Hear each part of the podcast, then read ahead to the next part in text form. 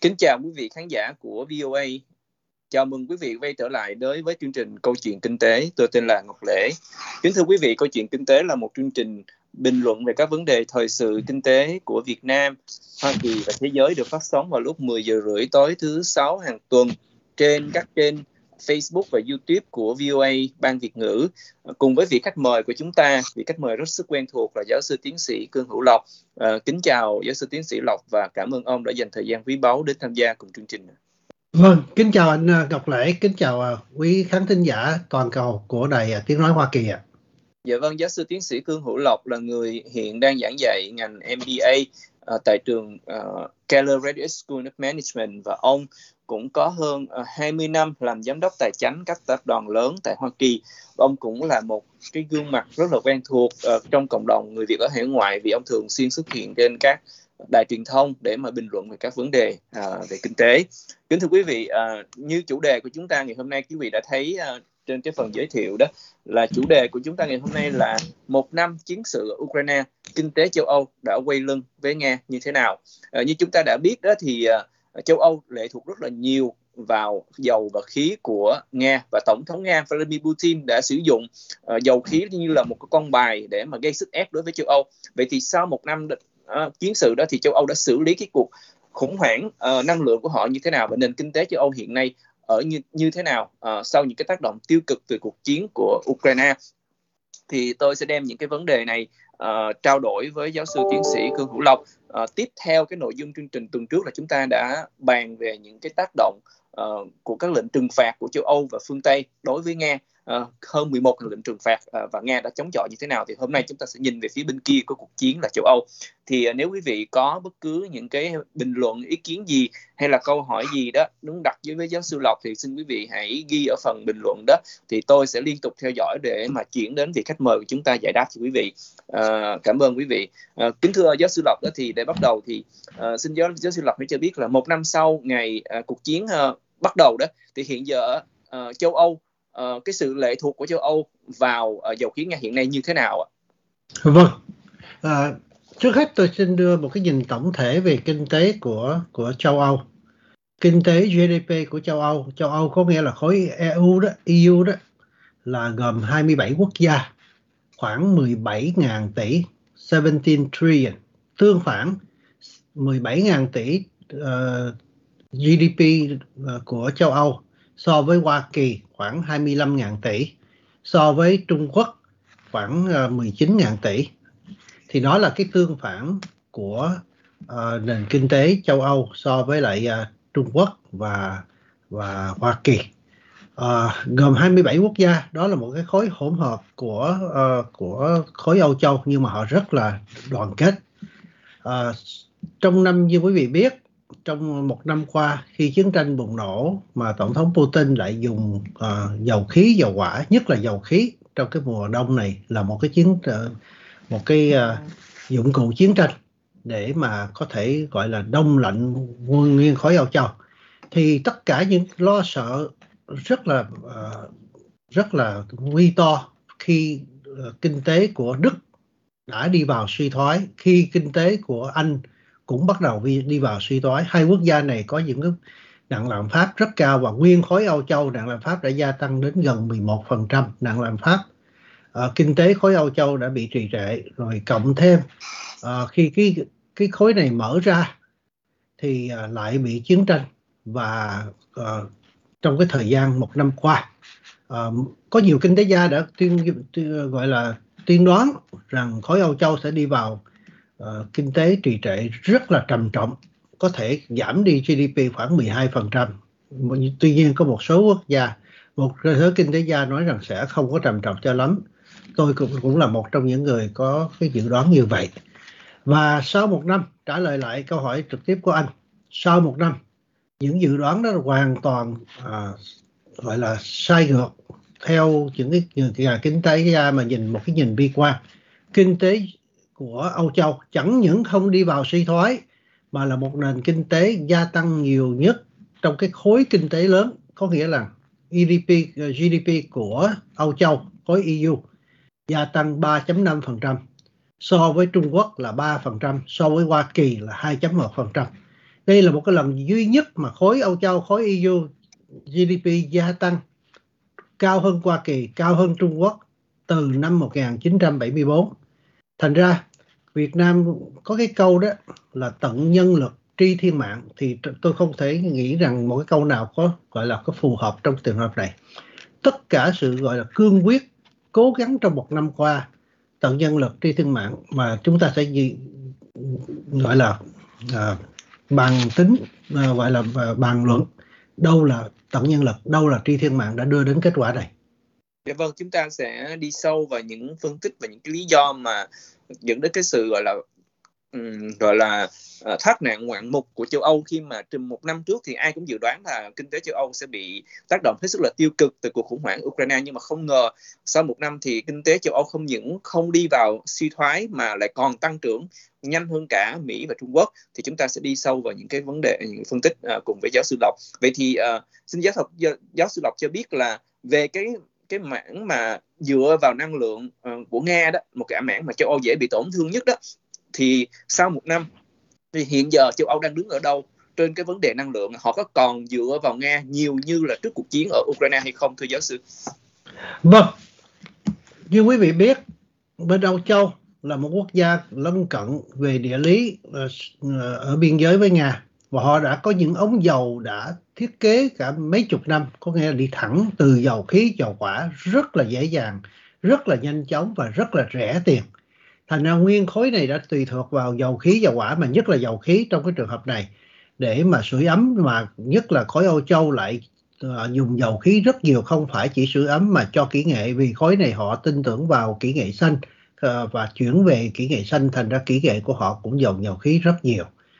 Ờ, họ đã nhập cản từ bên Nga trên 45% tất cả cái nhu cầu à, gọi là nhiên liệu của họ. Trong đó dầu khí là một cái phần rất lớn.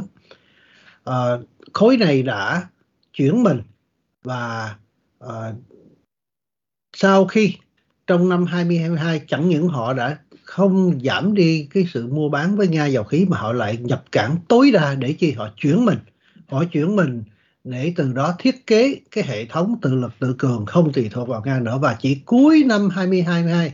thì cái hệ thống gọi là uh, mua dầu những quốc gia khác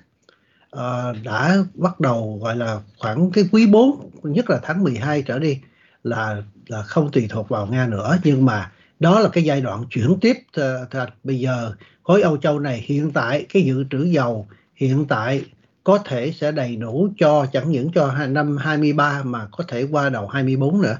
Dạ vâng, nếu như châu Âu không còn lệ thuộc vào năng lượng của Nga nữa, vậy thì Tổng thống Vladimir Putin không thể nào dùng cái lá bài năng lượng để mà ép châu Âu phải uh, nhượng bộ hay là phải quy phục trước sức ép của Nga đúng không ạ? Vâng, đây là một cái lý do mà uh, tại sao tôi dùng cái chữ tận nhân lực tri thiên mạng là như vậy. Uh, tại vì đó, Tổng thống Putin muốn dùng Ờ, dầu khí dầu hỏa, uh, nhất là dầu khí là một cái uh, uh, chiến cụ uh, một cái gọi là dụng cụ chiến tranh để đông lạnh khối Âu Châu này. Uh, khi mà họ nghĩ rằng nhật giá gia tăng và uh, lãnh thổ này gọi là khối lãnh thổ này bị đông lạnh thì người dân có thể sẽ nổi loạn người dân có thể sẽ uh, uh, gọi là phản đối và thay đổi chính trị Ờ, và thay đổi những nhà lãnh đạo bên Âu Châu. Đó là cái lý do mà tổng thống Putin muốn làm như vậy. Ờ, nhưng mà trong cái thời gian 2022 là một cái cờ, ờ, bàn cờ tướng mà cả hai bên đều gọi là chạy đua với thời gian. Nga thì vẫn tiếp tục bán vì hy vọng rằng uh, Âu Châu tùy thuộc vào đó sẽ không có, không có cương quyết về chiến tranh để kéo dài. Nhưng mà Âu Châu lại tiếp tục mua chẳng những mua không phải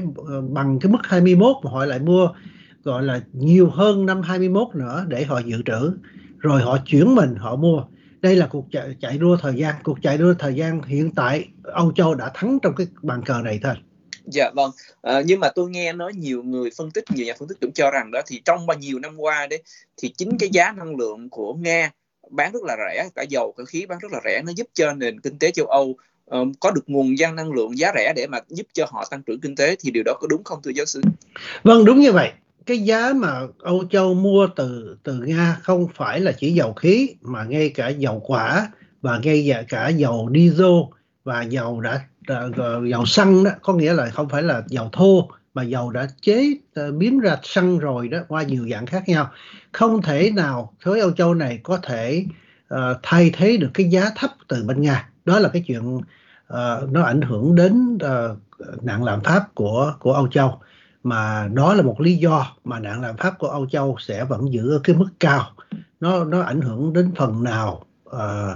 kinh tế mà chúng ta sẽ thấy nó thể hiện nhiều như hơn trong năm 23 24 mặc dầu trong 22 thì không thể hiện nhiều là tại vì chúng ta nhớ đây là cái năm mà Âu Châu mua dầu khí dầu quả và tất cả nhiều cho từ Nga nhiều hơn để họ chuyển mình.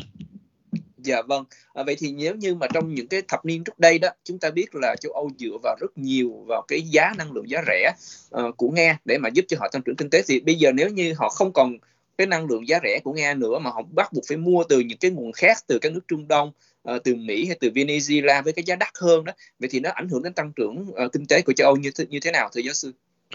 Vâng, Năm 2022, khối GDP của Âu Châu như tôi đã trình bày đã gia tăng 3.5%. Một trong những lý do đó là thứ nhất là giá dầu khí nó không gia tăng nhiều, sự khan hiếm không nhiều vì trời thương. Một cái mùa đông rất là nhẹ nhàng. Người dân họ bảo thủ, họ họ xài một cách tiết kiệm. Âu Châu đã đi về kỹ nghệ xanh trước hết uh, hơn Hoa Kỳ. Và trong những cái yếu tố đó vì gì? Vì ờ, gọi là trời thương cho nên ờ, không có không có bị đông lạnh. Đó là một phần ảnh hưởng. Chẳng những giá dầu khí năm 22 chẳng những không cao hơn uh, năm 21 mà lại thấp hơn và hiện tại vẫn thấp. Tuy nhiên nhưng giá dầu thô hay là dầu diesel nó cao hơn. Uh, những cái khối mà đã thay thế cho cho Nga trong 22 thì trong đó có OPEC. OPEC đã vận chuyển dầu khí, dầu hỏa qua qua bên Âu Châu rất nhiều. Hoa Kỳ gọi là chuyển giao tới mức tối đa liquefied gas, natural gas có nghĩa là dầu khí mà chuyển qua dạng nước đi qua tàu thủy bằng tối đa. Quốc gia mà ờ, gọi là đóng góp nhiều nhất trong đó là Norway và một cái quốc gia nữa tên là Azerbaijan là một là bốn cái khối cái quốc gia Azerbaijan, Norway, uh, Hoa Kỳ và OPEC những quốc gia này là ảnh hưởng nhiều uh, để thay thế cái nhiên liệu của Nga. Dạ vâng, nhưng mà chúng ta biết là uh, châu Âu thì gồm tới 27 nước thành viên của khối uh, Liên hiệp châu Âu đó, uh, EU đó. Vậy thì uh, không phải nước nào cũng lệ thuộc nhiều vào năng lượng của Nga đúng không thưa giáo sư? Có những nước như giáo sư nói là Đức thực hiện thực phụ thuộc rất là nhiều, còn những nước khác thì như thế nào ạ? À? Không phải có phải là họ ngoài năng lượng dầu khí ra họ còn năng lượng gì khác hay không uh, để mà họ họ đa dạng hóa cái nguồn cung của họ thưa giáo sư? Vâng, trong một khối 27 quốc gia thì có những quốc gia rất là nhỏ, không đáng kể nhưng mà những quốc gia mà tùy thuộc vào dầu khí trước đi, mình nói dầu khí trước đi, thì trong đó có Đức, có Phần Lan, có Hy Lạp, có Hungary và Czech. Đó là những quốc gia mà gọi là tùy thuộc vào dầu khí của Nga trên 55%. Ví dụ như Phần Lan là 75%, ví dụ như Hy Lạp là 64%, Hungary là 61%, còn một quốc gia nhỏ như là Bosnia đó là 100%, Moldova đó là 100%, ờ, Macedonia là 100%. Thì những quốc gia nhỏ đó không đáng kể về cái cái kinh tế của Âu Châu nhưng mà họ tùy thuộc rất là nhiều. Còn về dầu hỏa đó thì quốc gia mà nhiều tùy gọi là uh, tùy thuộc vào của của uh, nhiên liệu của Nga đó thì dĩ nhiên Đức Đức là tùy thuộc dầu khí dầu hỏa của Nga rất nhiều một nền kinh tế dẫn đầu trên uh, khối Âu Châu kế đó là uh, Poland uh, Poland là tùy thuộc vào dầu uh, dầu hỏa là gần như là 68%, Phần Lan là 67%. Quý vị nhớ là Phần Lan cũng là quốc gia tùy thuộc vào dầu khí rất nhiều, tôi đã trình bày trước. Hungary cũng vậy, 45%, Romania là 33%. Đó là quốc gia chịu nhiều nhất. Thành ra cái sự phối hợp trong cái khối Âu Châu mà cái khối này là phần nhiều đó, là phải họ phải có đồng ý toàn thuận hết tất cả là mới đưa vào quỹ quyết. Thành ra một cái sự lèo lái mà cái biểu quyết nó kéo dài trong 22 mà Đức là một quốc gia trì trệ nhất chân chờ nhất mà không biểu quyết để mà cấm vận hoàn toàn cho tới cuối năm 22 mà thật sự đây là một cái đường đi đi rất là khôn khéo vì nó phải một cái một cái khối quốc gia mà trên bốn năm chục năm tùy thuộc vào dầu khí dầu hỏa không thể chuyển mình trong một một một năm được. Và họ đã thành công làm việc này. Một cái một cái dân tộc tính á, mà chúng ta hãy thấy cái khác của bên Âu Châu với Hoa Kỳ và những quốc gia khác á, là Hoa Kỳ đó khi có cái gì đó là họ làm rất là nhanh. Nhưng mà đôi khi làm nó hơi cẩu thả. Có nghĩa rằng uh, tùy cái ảnh hưởng chính trị của đảng cộng hòa của đảng dân chủ của tòa bạch ốc họ làm rất nhanh họ họ nghiên cứu nhưng mà không có ngăn. Còn âu châu đó họ chậm lắm. Hoặc gì họ làm chậm hơn khoảng một năm. Nhưng mà họ làm rất là tuần tự đâu ra đó và nó có cái hệ thống đường dài. Dạ vâng, à, khán giả tên là Nguyễn Đình Tuấn có đặt câu hỏi đó thưa giáo sư là kinh tế Trung Quốc mở cửa có giúp châu Âu tăng trưởng tránh phụ thuộc Nga hay không ạ? Vâng, ngược lại, kinh tế uh, của uh, Trung Quốc mở lại như như anh ờ, Tuấn có hỏi đó là nó có con dao hai lưỡi. Thế giới đang trong đợi kinh tế của Trung Quốc mở lại là trong mười mấy năm rồi. Cái sự gia tăng tiến triển của GDP của toàn cầu đó tùy thuộc một phần lớn là, là, là Trung Quốc dĩ nhiên Hoa Kỳ là lãnh đạo rồi khối Âu Châu nữa mà khi uh, kinh tế của Trung Quốc năm rồi đó bị trì trệ đó gia tăng chỉ có chỉ có hai phần trăm, theo tôi thấy là chưa trái hai phần trăm nữa, họ tuyên bố là hai phần trăm. Nhưng mà giờ họ mở cửa lại đó, thì nó ảnh hưởng đến kinh tế, nó giúp cho kinh tế của Âu Châu một phần nào. Nhưng mà đó là một cái đe dọa trong 23 là tại vì mặc dầu họ đã mua rất nhiều dầu khí, dầu quả của Nga, nhất là dầu quả của Nga trong năm 22 nhưng mà họ sẽ tiêu thụ rất nhiều dầu khí, dầu quả điều này nó sẽ làm cho cái sự khan hiếm của dầu khí trong khối Âu Châu này có thể đến mức là 15% trong khi năm 22 thì không có bị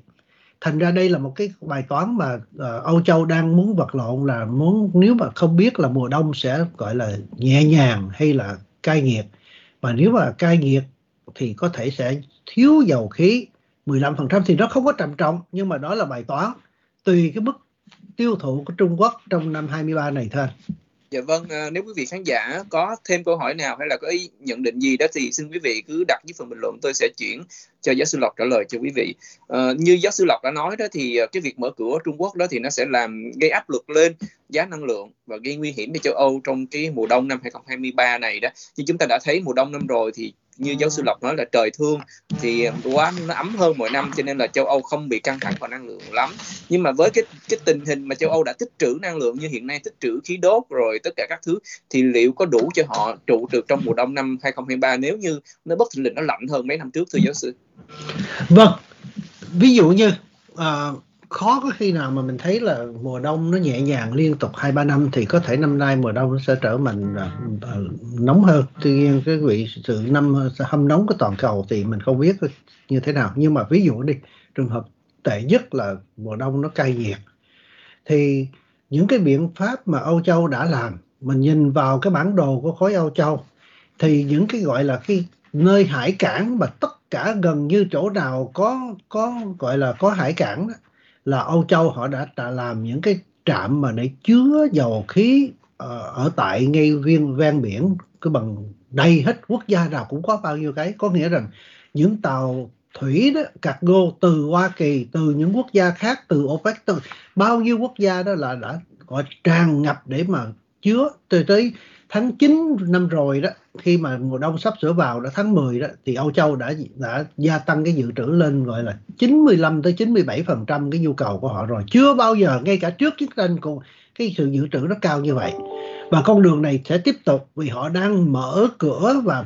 gọi là uh, xây cất thêm những cái trạm chứa ở ở ven biển để nhận những cái liquefied gas natural gas không phải là dầu khí qua hơi mà dầu khí qua dạng nước với những sự vận chuyển ô ạt của Hoa Kỳ và bên khối OPEC và và như như, như tôi đã đã trình bày ra Norway và Azerbaijan á, thì là những quốc gia mà đưa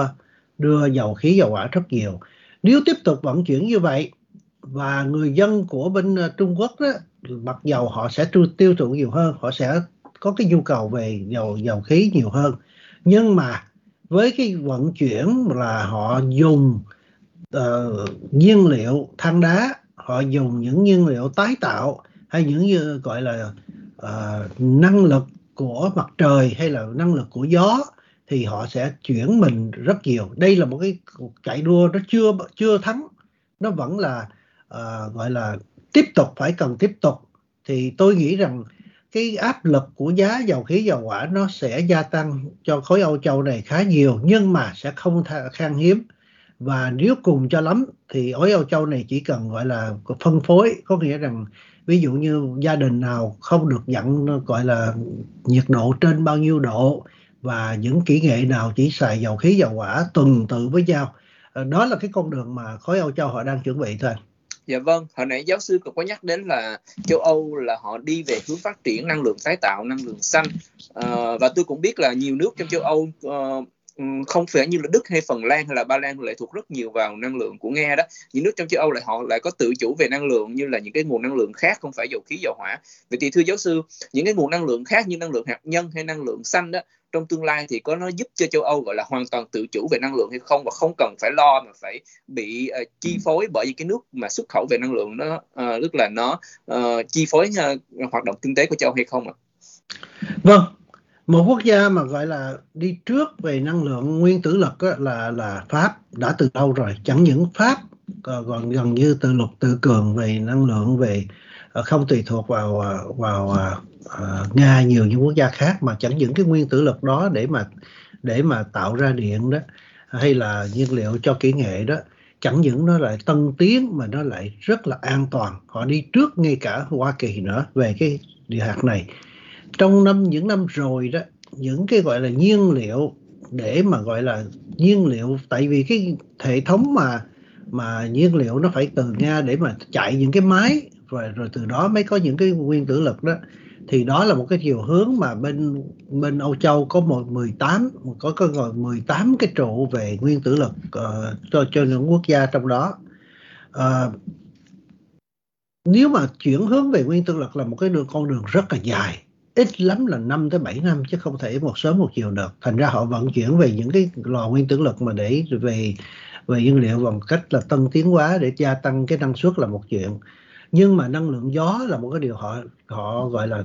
cầu mong rất nhiều và đang gọi là rút tiến rất là nhanh. Họ tiên đoán rằng nếu mà với cái trà này và tiếp tục đầu tư đó, trong tương lai đó là năng lượng gió bên Âu Châu có thể thay thế 80% cái nhu cầu mà trước kia họ đã nhập cảng từ bên Nga thôi.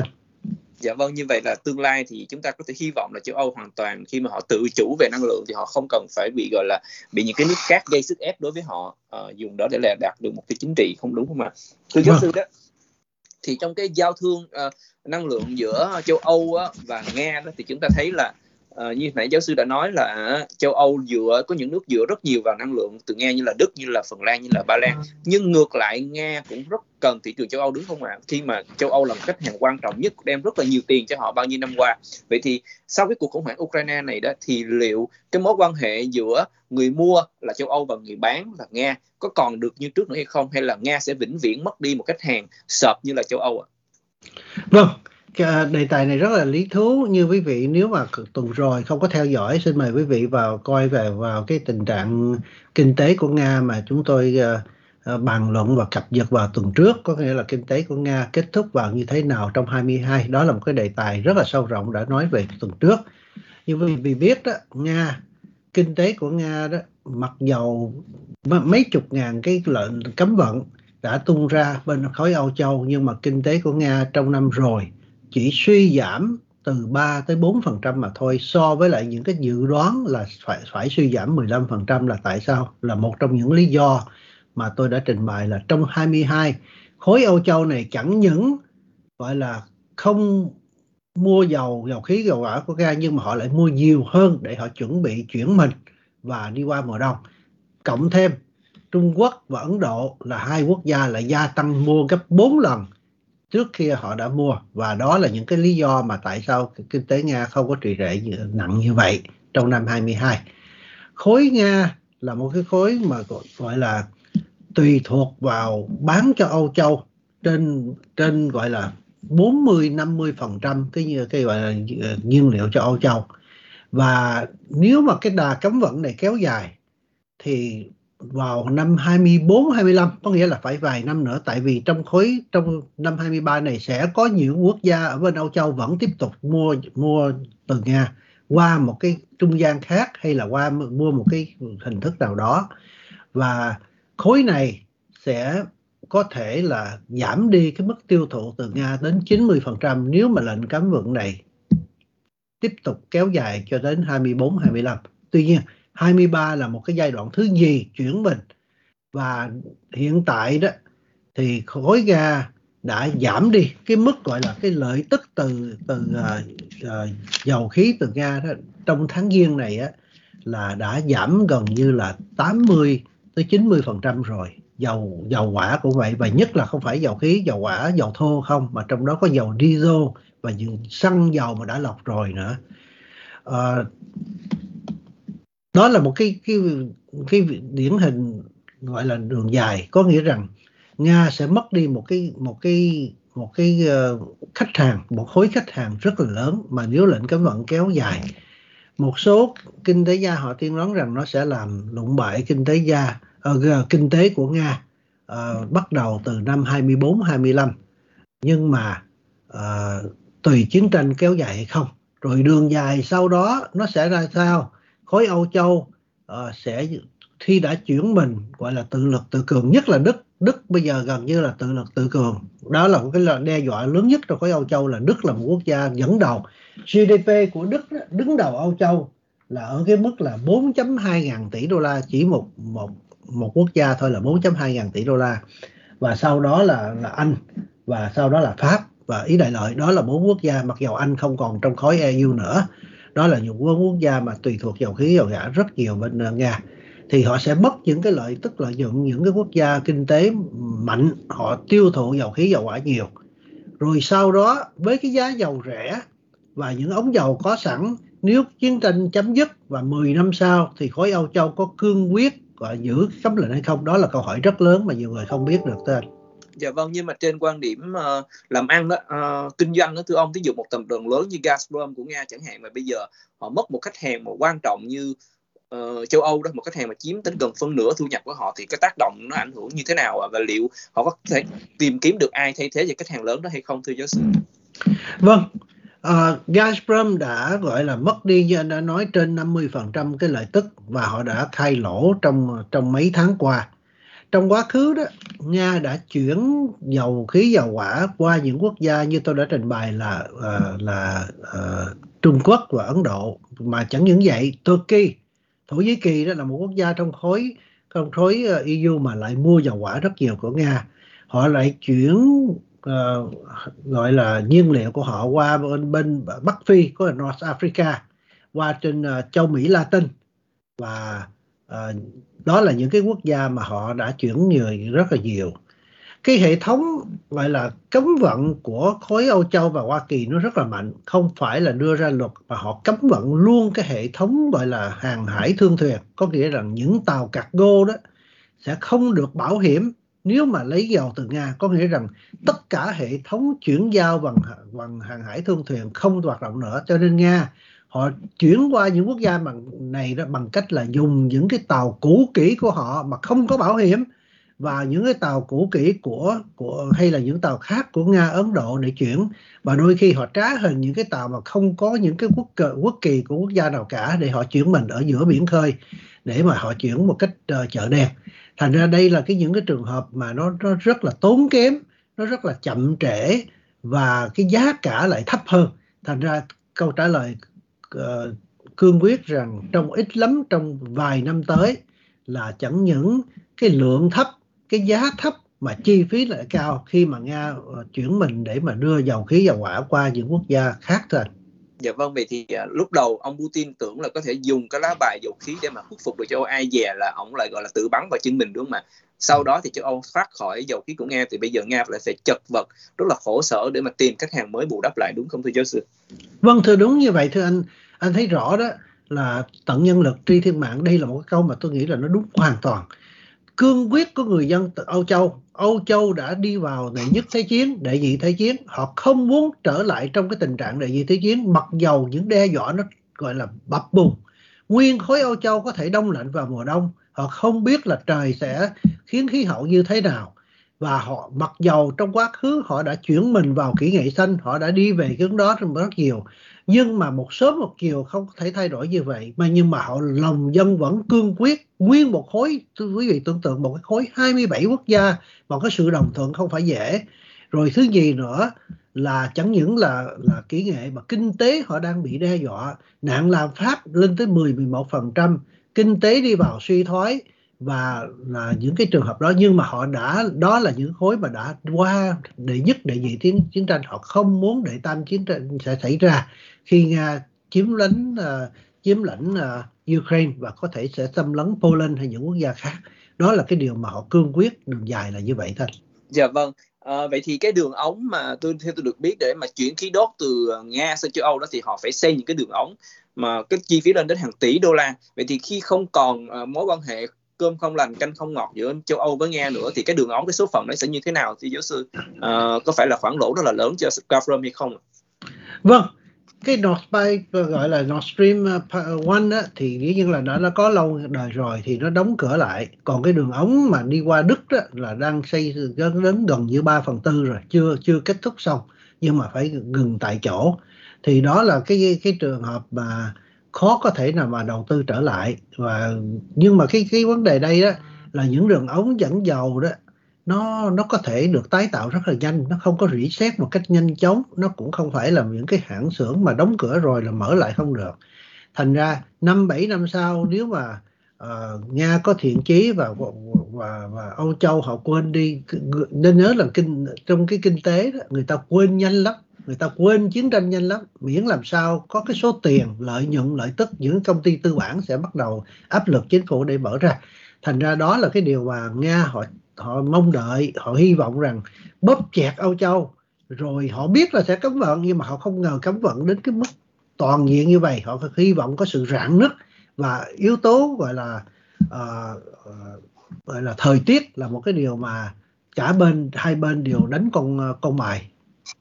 dạ vâng. Khán giả tên là uh, Trần Hữu Công đó có đặt câu hỏi là tôi thấy Trung Quốc và Ấn Độ chuyển qua mua dầu khí của Nga còn EU đó thì chuyển qua mua của khối Ả Rập nên từ từ sẽ ổn định lại thì điều này có đúng không thưa giáo sư? Vâng, khối Ả Rập họ đã gọi là uh, tiếp vận rất nhiều và họ cũng chơi cái con bài là họ lại bớt uh, cái khối Ả Rập này rất là phức tạp. Họ chỉ lo cho họ thôi chứ họ không lo cho khối nào cả. Họ không không cho lo cho hòa bình quốc gia nhưng mà họ chỉ lo làm sao giá cả cho nó cao. Cho nên trong khi mà cấm vận dầu khí dầu hỏa bên Nga đó, thì gói rạp này chẳng những đáng lẽ là tuyên bố là sẽ gia tăng sản xuất để ủng hộ giá cả, mà họ lại họ nói rồi họ giảm họ giảm cái năng suất là tại vì cái sự tiêu thụ bên Trung Quốc mất, mà giảm đi. Nhưng mà khi Nga ờ, gọi là hoàn ờ, khối Âu Châu hoàn toàn cấm vận dầu khí, rồi ờ, dầu dầu hỏa lại bớt đi tiêu thụ là tại vì thật sự ra là kinh tế trì trệ, kinh tế Âu Châu trì trệ uh, trong nửa năm đầu của 22 kinh tế của Trung Quốc kỳ tệ. Thành ra cái giá dầu nó thấp giá dầu khí cũng thấp. Cho nên nó làm cho một cái cái giá dầu dầu khí dầu hỏa trên toàn cầu nó cũng không không có cao hơn là năm trước. Đó là cái lý do mà khối khối Ả Rập này họ nói rằng bây giờ giữ cái giá cao không được thì thôi bắt đầu sản xuất và bán vào cho bên ờ, Âu Châu. Họ họ bán ra rất nhiều. Hoa Kỳ thì vận chuyển về dầu khí nhiều dầu hỏa là tùy thuộc vào Norway vào uh, uh, khối OPEC và một quốc gia là tên là Azerbaijan á, thì uh, là ba cái quốc gia ba cái khối quốc gia là ảnh hưởng đến cái sự vận chuyển thay thế cho cài nhiều hơn. Hoa Kỳ ảnh hưởng nhiều trong trong lĩnh vực dầu khí thôi. Dạ vâng, nhưng giáo sư đặt vấn đề về Mỹ đó thì đây khán giả anh Nguyễn Đình Tuấn cũng đặt câu hỏi là thưa giáo sư liệu Mỹ có thể thay thế Nga trở thành quốc gia cung cấp dầu khí chính cho Âu Châu hay không? Và tôi cũng hỏi thêm câu hỏi là nhiều người nói là cái người được lợi lớn nhất trong cái cuộc xung đột Ukraine là Mỹ đúng không ạ? Tại vì tranh thủ là châu Âu không thể mua dầu từ Nga nữa Mỹ nhảy vô bán cho Nga và bán với cái giá rất là, là cao cho nên Mỹ thu lợi rất là nhiều. Thì điều đó có đúng không ạ thưa giáo sư? Vâng trong cái khung cảnh chiến tranh này đó thì quý vị đã thấy rồi đó là nhìn vào Hoa Kỳ. Bây giờ đi trở xa về lịch sử cho một cái một cái bàn luận nó hơi lý thú trước đệ nhị thế chiến Hoa Kỳ không là gì cả. Sau đệ đệ nhất thế chiến đó, Hoa Kỳ trở thành một quốc gia người ta để ý. Sau đệ nhị thế chiến thì Hoa Kỳ lại là một cường quốc. Rồi bây giờ trong cái chiến tranh này đó thì cái vị thế của Nga đó và Trung Quốc đó không có thể so sánh với Hoa Kỳ được. Trung Quốc thì vẫn là một con cờ rất là nguy hiểm, nguy hiểm. Nhưng mà cái vị thế của Hoa Kỳ ảnh hưởng đến Âu Châu ảnh hưởng đến toàn cầu trong không không những là về vũ khí chiến tranh, không những là hệ thống tài chính ngân hàng, không những là là ờ, gọi là cái hệ thống chính trị này nọ, về dân chủ này nọ. Nhưng mà Hoa Kỳ lại ảnh hưởng rất nhiều về dầu khí dầu hỏa. Cái gọi là cái cái sự xuất cản mà ô ạt của Hoa Kỳ qua hệ thống hàng hải thương thuyền, qua cargo qua bên Âu Châu và quý vị nhìn vào internet coi, những cái trạm mà họ họ đã xây cất trong quá khứ họ đang xây cất hay những cái trạm mà để chứa dầu khí trong trong trong quá khứ bị bị gọi là uh, tạm thời phá thải bây giờ họ mở lại hết mà họ đã, đã sẵn sàng nhận dầu khí từ Hoa Kỳ. Nó ồ ạt và nó vẫn còn tiến triển. Thành ra Hoa Kỳ là tăng thêm cái mức lãnh đạo cho thế giới. Tuy nhiên trong trường hợp này thì Hoa Kỳ cái quốc nợ của Hoa Kỳ nó cũng là càng ngày càng nhiều. Thì đó là một đề tài khác. Dạ vâng, vậy thì uh, Mỹ có phải là đóng vai trò nhưng nhiều người chỉ trích là là ngư ông đắc lợi trong cuộc khủng hoảng này không? À, tức là lợi dụng tình hình để mà bán dầu cho châu Âu với giá cao để mà lấy lời có hay không thưa giáo sư? Câu trả lời đó thì dĩ nhiên đó là cái hệ thống tư bản, kinh tế tư bản. Những cái công ty dầu khí dầu hỏa của Hoa Kỳ là đã, đã đạt được cái lợi tức lợi nhuận kỷ luật trong quá khứ, đó là kinh tế tư bản thì không có thể nói rằng đó là cái chính phủ Hoa Kỳ hay người dân Hoa Kỳ vì đó là hệ thống tư bản. Chúng ta đã đến lần đó là cung và cầu đó là kinh tế tự do. Nhưng mà Hoa Kỳ thật sự ra họ không có muốn trong cái trường hợp này. Trong cái trường hợp mà họ đã bỏ ra bao nhiêu gọi là tỷ tỷ tỷ tỷ trăm tỷ để mà uh, cấm uh, gọi là uh, gọi là yểm trợ uh, uh, Ukraine đối với Nga quốc nợ của Hoa Kỳ càng ngày càng cao những cái lợi điểm về kinh tế cho những cái công ty dầu khí dầu hỏa không có đáp được lại một phần nho nhỏ với cái quốc nợ quốc gia của Hoa Kỳ càng ngày càng chồng chặt để mà chống chống chọi hay là chống đỡ và hỗ trợ Ukraine anh ạ. À. Dạ vâng, tức là Mỹ đã bỏ ra rất rất là nhiều tiền. Tôi tôi biết là hơn 113 tỷ đô la để ủng hộ Ukraine rồi, cho nên là cái số tiền mà thu được từ dầu khí chả đáng, chả thấm tháp vào đâu đúng không ạ? Thì uh, trở lại câu hỏi của khán giả Nguyễn Đình Tuấn uh, thì anh Tuấn có hỏi là vậy thì trong tương lai về lâu dài đó thì liệu là Hoa Kỳ có trở có thay thế được cho Nga để thành nhà cung cấp dầu cho châu Âu hay không mà theo tôi được biết thì dầu của Mỹ hay là khí đốt của Mỹ thì luôn luôn đắt hơn của Nga thì liệu châu Âu có sẵn sàng trả cái giá đắt hơn để mua hàng của Mỹ không thưa giáo sư? Vâng, mình phải phân biệt hai cái địa hạt là dầu khí và dầu hỏa là hai cái điều khác nhau. Hoa Kỳ sẽ không bao giờ thay thế được Nga trong cái gọi là cái ảnh hưởng về dầu khí ngay cả dầu hỏa nữa. Mặc dầu Hoa Kỳ trong quá khứ là quốc gia sản xuất gọi là dầu khí dầu hỏa nhiều nhất toàn cầu, nhiều hơn cả những quốc gia như là Vương quốc Saudi qua khỏi Nga và Saudi là những quốc gia mà sản xuất dầu khí dầu hỏa nhiều nhất trong quá khứ nhưng mà gần đây với cái chiều hướng của uh, của đảng uh, dân chủ và của tòa bạch ốc uh, của uh, tổng thống Biden uh, đã giới hạn rất nhiều cái khả năng khai thác về dầu khí dầu hỏa ở uh, và đi về kỹ nghệ xanh. Thì Hoa Kỳ đã mất đi một cái lợi thế đó rất là nhiều. Nhưng mà sở dĩ Hoa Kỳ không thay thế được là tại như chúng ta đã biết đó là dầu khí dầu hỏa của Nga chẳng những vừa trẻ mà vừa gọi là thuận lợi mà nhanh chóng mà đã có những ống dầu đi thẳng vào Nga. Nhưng mà Âu Châu chuyển mình không phải là tùy thuộc Hoa Kỳ. Tùy thuộc Hoa Kỳ chỉ là con đường ngắn thôi. Tùy thuộc đường dài đó là phải từ cái, những cái quốc gia như Norway, như khối OPEC hay là cái quốc gia mà Azerbaijan mà tôi đã nói đó. Đó là những cái hệ thống nhưng mà họ muốn hữu hiệu là phải họ thiết kế cái hệ thống hạ tầng cơ sở. Có nghĩa rằng những hệ thống nhận dầu hay dầu khí qua đường biển qua đường quả xa qua ống dầu những cái điều này phải được thiết kế trong thập niên tới thôi. Dạ vâng, vậy thì giáo sư nói đề cập nhiều lần về vai trò của uh, Na Uy đó. Thì uh, không biết là Na Uy liệu Na Uy uh, trong cái cuộc khủng hoảng này Na Uy có sẽ nổi lên thành nhà cung cấp quan trọng năng lượng quan trọng nhất cho châu Âu hay không và trong thời gian tới? Họ có đủ sức để mà thay thế Nga để mà uh, cung cấp năng lượng cho Âu châu không thưa giáo sư? Na Uy đã trở thành nhà cung cấp dầu khí dầu hỏa lớn nhất cho cho khối Âu Châu và họ chắc chắn là họ sẽ gia tăng vì cái gọi dự trữ dầu khí dầu hỏa của Na Uy rất là vĩ đại. Đây là một quốc gia và đó là lý do mà tại sao Na Uy không tham gia vào trong khối EU là tại EU hay EU là tại họ không muốn chia sẻ cái tài sản hay sự giàu có của họ cho khối EU họ muốn riêng biệt, mặc dầu họ cộng tác rất là gần với khối EU Na Uy là con cờ rất lớn và họ rất là năng động trong cái cái vai trò lãnh đạo này về nhiên liệu nhiên liệu cho cho khối Âu Châu.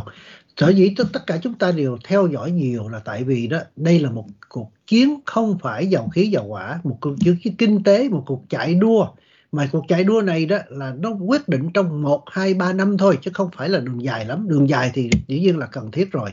Đây là cuộc chiến mà gọi là gọi là khối Âu Châu vẫn tiếp tục kiên trường để nói rằng chúng tôi Âu Châu sẵn sàng ủng hộ Ukraine. Càng lâu càng, càng Ukraine cần cái gì cần bao nhiêu và cần bao lâu chúng tôi sẵn sàng hậu thuẫn. Câu nói này có được thực thi hay không? Với cái sự đoàn kết của toàn dân của người dân của Âu Châu và sự là những giới lãnh đạo hiện tại có bị lật đổ hay bị bị thất cử hay không? Đó là cuộc chạy đua. Trong khi đó Nga cũng vậy chạy đua đầu tiên, cuộc chạy đua đầu tiên là 22 bây giờ, cái giai đoạn kế tới là 23 nhưng mà giai đoạn quyết liệt là 24 25 thì nó chẳng những nó ảnh hưởng đến kinh tế của Âu Châu và nó ảnh hưởng đến cái khả năng hòa bình hay là hay là đàm thoại hay là sự thắng bại ở chiến trường. Thành ra đây là cái giai đoạn quan, rất là quan trọng. Dạ vâng à, một khán giả tên là Trình Nguyên có hỏi đó trong tương lai nữa thì bao lâu công nghệ năng lượng xanh sẽ thay thế năng lượng dầu khí của Nga thưa giáo sư? Với cái đàm phát triển năng lượng xanh của châu Âu như hiện nay ạ? năng lượng xanh uh, xanh đó là về hiện tại đó thì dĩ nhiên là nguyên tử lực thì rất là lâu.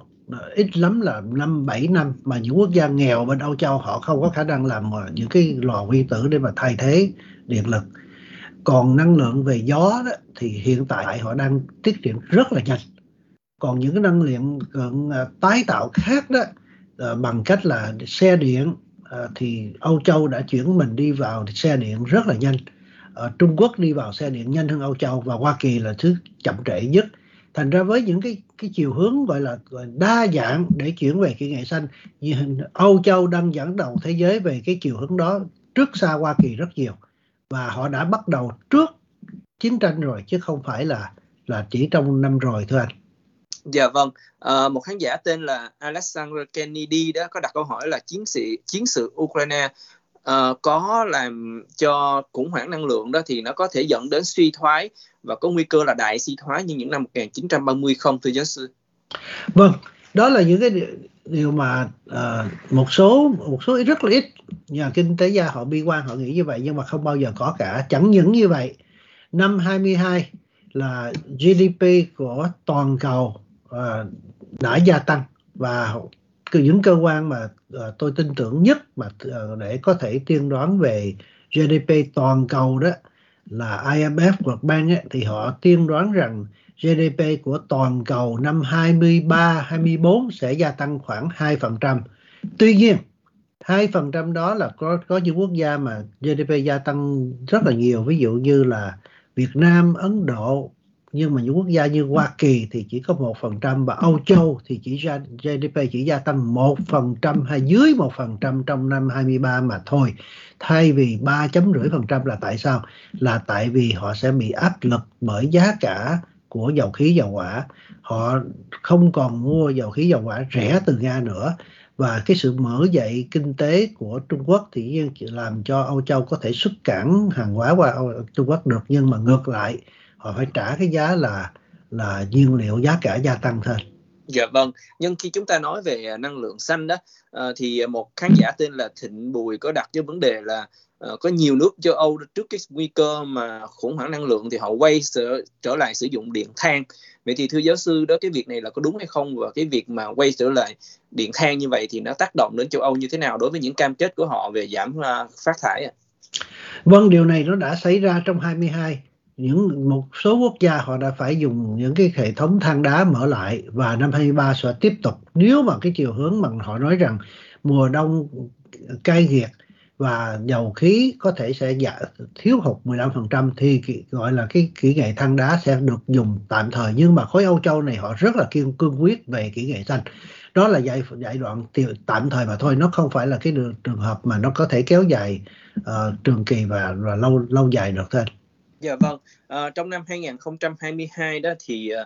khi mà các nước châu Âu họ mở cửa ra sau đại dịch đó thì lại bùng phát cuộc chiến ở ở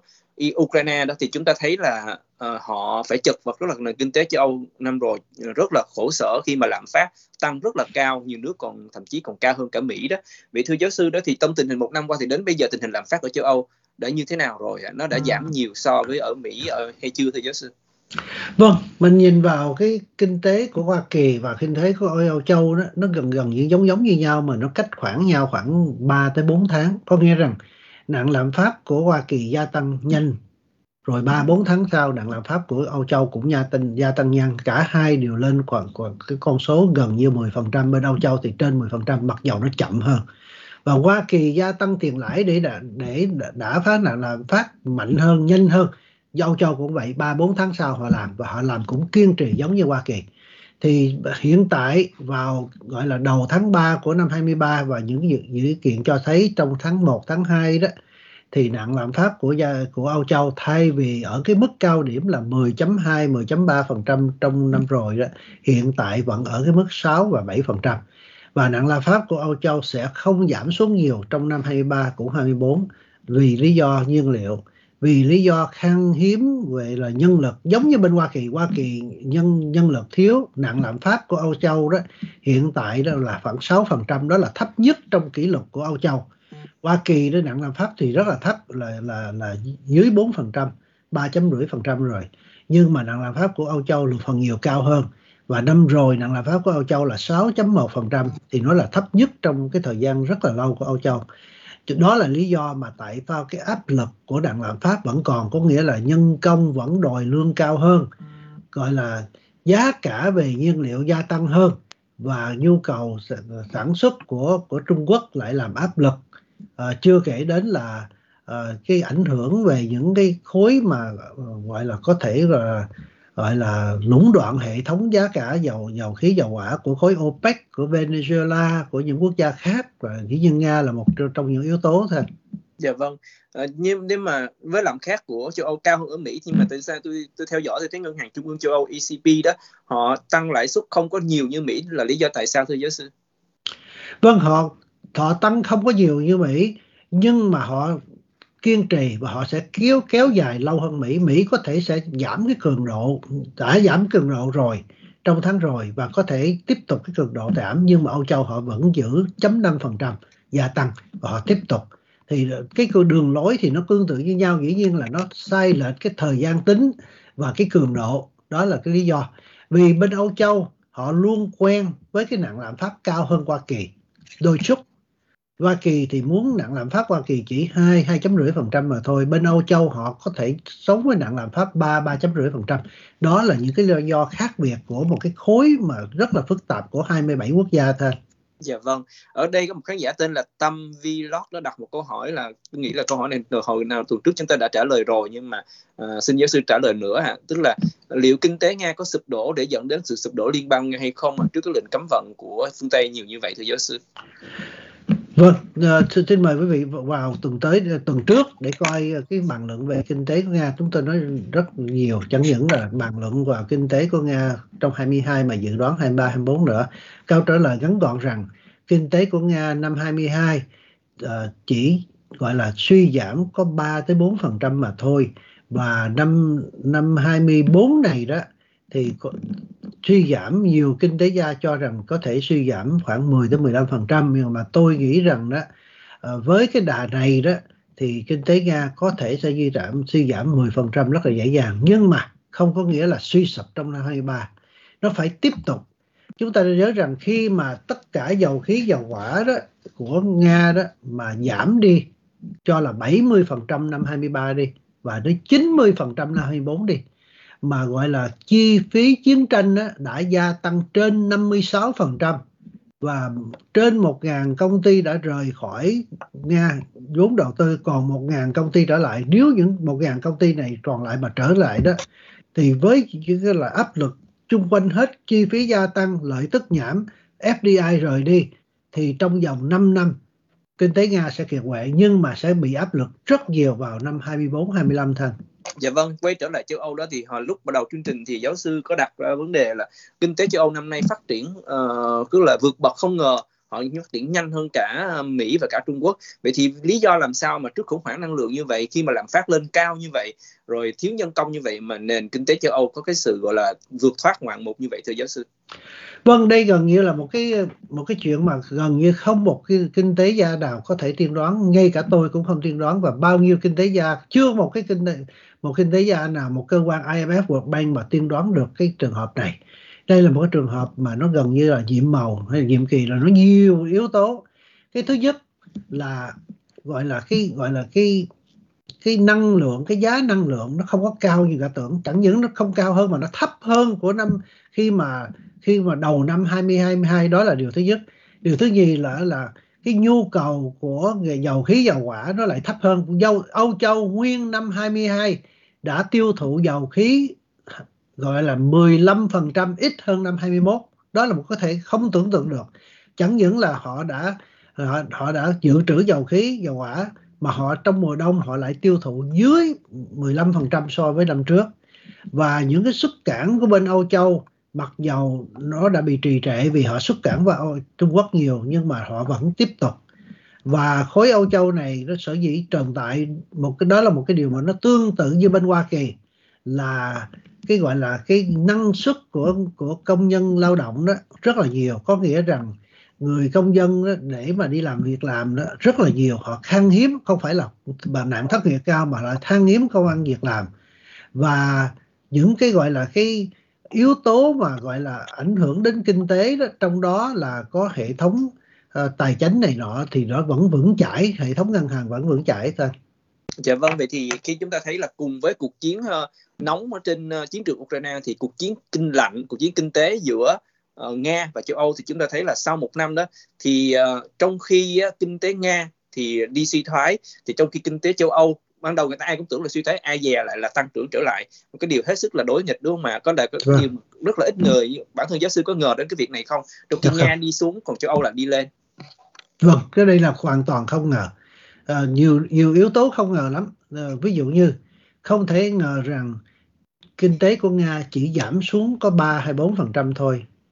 mọi người đều tiên đoán là sẽ giảm 10-15% vì điều này đã xảy ra trong 3-4 tháng đầu của lệnh cấm vận. Chúng ta nên nói rằng mười mấy ngàn cái lệnh cấm vận, những cái phương pháp cấm vận được tung ra và kinh tế Nga, đồng tiền của Nga đã giảm ruble giảm liền 40% kinh tế Nga giảm 15% liền trong mấy tháng đầu nhưng mà nó ngược lại vì Âu Châu mua mua dầu khí dầu hỏa của Nga nhiều hơn không ai thể ngờ rằng gọi là Ukraine có thể kéo dài đến bây giờ là một năm. Cũng không thay thay thế ngờ rằng vũ khí của Nga càng ngày càng cạn kiệt vì cái gọi là thất bại trên chiến trường mà lại không chế tạo vũ khí khác vì tất cả những vụ vụ tùng mà họ dùng vào kỹ nghệ. Trong đó đó có hệ thống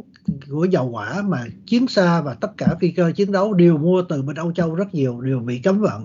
Cũng không thay, có thể ngờ rằng mùa đông nó sẽ sẽ nhẹ nhàng như vậy và cũng không ai có thể ngờ rằng khối Âu Châu chẳng những không đi vào suy thoái không bị đông lạnh mà GDP gia tăng 3.5% đó là những chuyện rất là phức tạp mà nó đẩy xảy ra. Gọi là uh,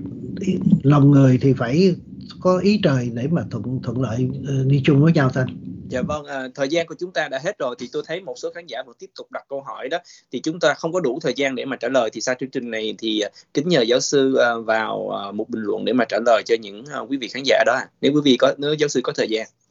Vâng. Dạ vâng, à, chân thành cảm ơn à, giáo sư tiến sĩ Khương Hữu Lộc đã dành thời gian à, đến để trao đổi với chúng ta trong chương trình ngày hôm nay. À, một lần nữa cảm ơn à, sự quan tâm theo dõi của quý vị khán giả và cảm ơn những câu hỏi mà quý vị đã đặt cho chương trình và hẹn gặp lại quý vị vào lúc 10 giờ rưỡi tối thứ sáu à, tuần sau chúng ta sẽ bàn về cái cuộc cạnh tranh Ờ, về trí tuệ nhân tạo ờ, trên thế giới với một cái phần mềm mà mới đang hết sức là gây nóng là trên uh, khắp các diễn đàn là mạng chat GPT đó và sự cạnh tranh về trí tuệ nhân tạo giữa Mỹ và Trung Quốc thì hẹn gặp lại quý vị vào tuần sau ạ.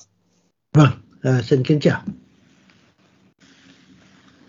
Đón theo dõi các chương trình Hỏi đáp y học, Hỏi đáp di trú Mỹ, Hỏi đáp du học Mỹ, câu chuyện kinh tế hàng tuần qua podcast VOA Talk Shows trên Spotify, Apple Podcast hay Google Podcast. Nhấn vào hình chuông dưới logo VOA Talk Shows để được thông báo các chương trình mới nhất.